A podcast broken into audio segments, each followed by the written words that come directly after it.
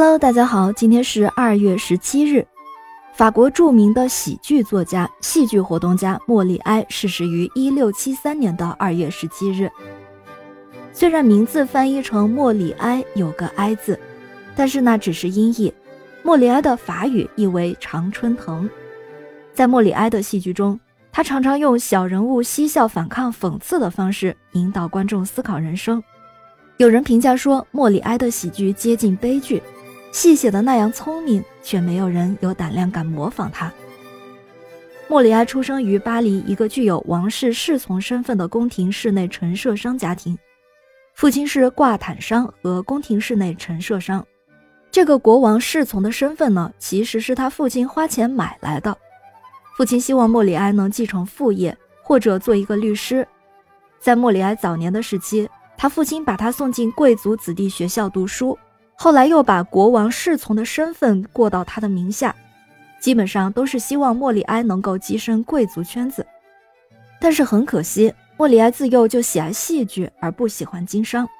莫里埃对戏剧的喜爱不仅是停留在想法里，他在二十一岁时就组建了光耀剧团，在巴黎演戏。但是演出失败了，剧团负了债，莫里埃还因此被拘押起来。后来还是由他父亲作保才获释。这段经历并没有阻止莫里埃对戏剧的热爱。他在二十二岁时取了莫里埃这个艺名。当时他的光耀剧团解散了，但是他又参加了另外一个剧团，带领着剧团离开巴黎，在法国西南一带流浪演出了十二年。也就是在这一时期，莫里埃成为了剧团的负责人，并且开始创作剧本。莫里埃的尸体喜剧《冒失鬼》在法国里昂上映之后。剧团慢慢有了一些名气。一六五八年，莫里埃剧团应召来到巴黎，在卢浮宫为路易十四演出，得到了路易十四的赏识。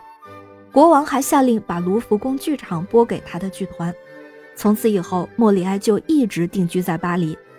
莫里埃的作品啊，从不说教，反而他很懂观众的心思，经常是用闹剧的手法，情节也是比较突兀的。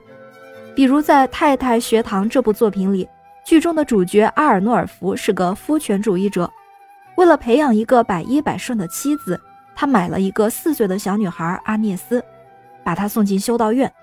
在他看来，一个妻子只要懂得祷告上帝、爱丈夫，懂得缝缝补补就足够了，最好是一个白痴。十三年之后，阿涅斯被接出了修道院，果然性格是驯服和温顺的。然而，阿涅斯一旦同社会接触，青春的觉醒就使他爱上了青年赫拉斯。封建制挡不住爱情的力量，他马上就变得聪明起来，最终设法逃出了阿尔诺尔夫的家庭。而莫里埃也很善于吸纳反馈，他每写成一个剧本，喜欢先念给他的女仆听，女仆听后总是说好，总是得到这种好的反馈。莫里埃最初认为女仆的文化水平低。不过是为了讨主人的喜欢而已。有一次，莫里埃故意把一个写失败了的剧本念给他听，而女仆立刻瞪大眼睛说：“这不是先生写的。”莫里埃才恍然大悟，原来女仆已经熟知了他作品的风格。还有一次，曾经有一个国王问莫里埃，为什么他十四岁就开始统辖国家，而到十八岁还不允许他结婚呢？莫里埃幽默地回答道：“尊敬的陛下，娶妻难。”照应妻子更难，照应自己的妻子要比治理一个国家困难得多。所以莫里埃的这种幽默接地气的风格，在生活中也是可见一斑的。除了是一名伟大的剧作家，莫里埃也是一个称职的演员。一六七三年二月十七日的晚上，法国巴黎剧院上演着莫里埃的喜剧《无病呻吟》，而担任主角的正是作者本人莫里埃。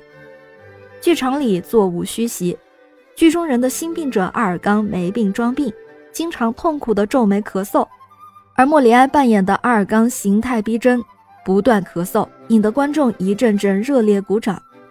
谁知道掌声尚未平息，莫里埃却由于咳嗽挣破了喉管，他的生命最后一刻也永远的留在了舞台上，真正的是把生命献给了自己最爱的戏剧。感谢您收听今天的故事。